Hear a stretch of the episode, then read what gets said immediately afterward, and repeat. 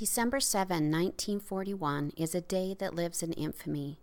For those of us who watched the horrendous events unfold on September 11, 2001, by evil men intent on destroying our country, that day is also a day of infamy. Take a few minutes out of your day, September 6th through the 9th, and hear the stories of a few who remembered that day. We will never forget. My name's Peggy Wilbur, and I remember September the 11th of 2001. It was a weekday. I don't remember which weekday, but I do remember that it was September the 11th. And I was on my way to work. It was about 7:15 in the morning, and I was probably almost to Center Street in Provo. And I usually listen to KSL. And I turned on the radio, and there was all this talk about some plane that had flown into a building in New York. And of course, that immediately caught my interest. I'm going, how could an airplane fly into a building? I mean, oh my goodness, what an accident. And it wasn't long after that that I got to work and I got out of the car and I ran into work and went upstairs and everybody's talking about the plane that hit into one of the towers of the World Trade Center in New York. And I go, how could that happen? And of course, the talk immediately turns to it's got to be a terrorist attack. And we're all thinking, how did a terrorist get an airplane? Well, my boss happened to have a TV in his office. So he turned it on. And yeah, we spent the day mostly watching the news. And we were watching it when the second plane hit.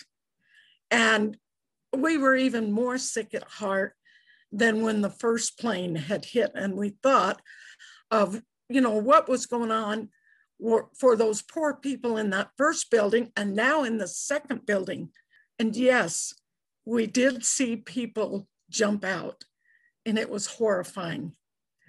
And then we were completely aghast when both buildings crumbled to the ground and clouds and clouds of, uh, I don't know, cement dust, whatever, just completely obliterated the picture. And people came out of those clouds of smoke covered. Well, it wasn't smoke, but came out of those clouds covered with debris. They were choking. Um, their eyes were irritated. They couldn't breathe. It was horrifying. And then we listened as the uh, first responders, they were there. They were going into the building. They were making sure that people were safe. They were doing the best they could.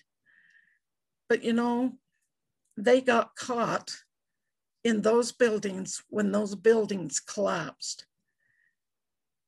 And yeah, we instantly knew when that second plane hit that it was a terrorist attack. And we didn't understand how in the world this was possible.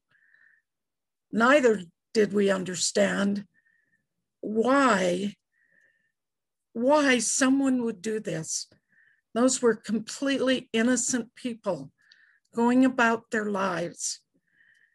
And it, it it's a day that I will never forget.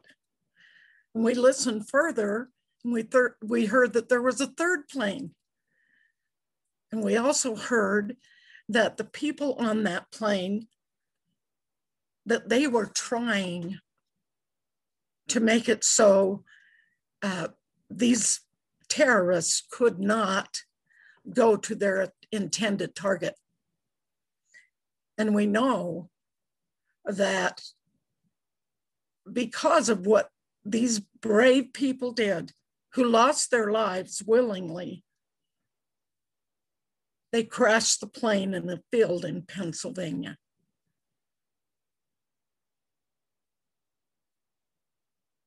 And that was 20 years ago.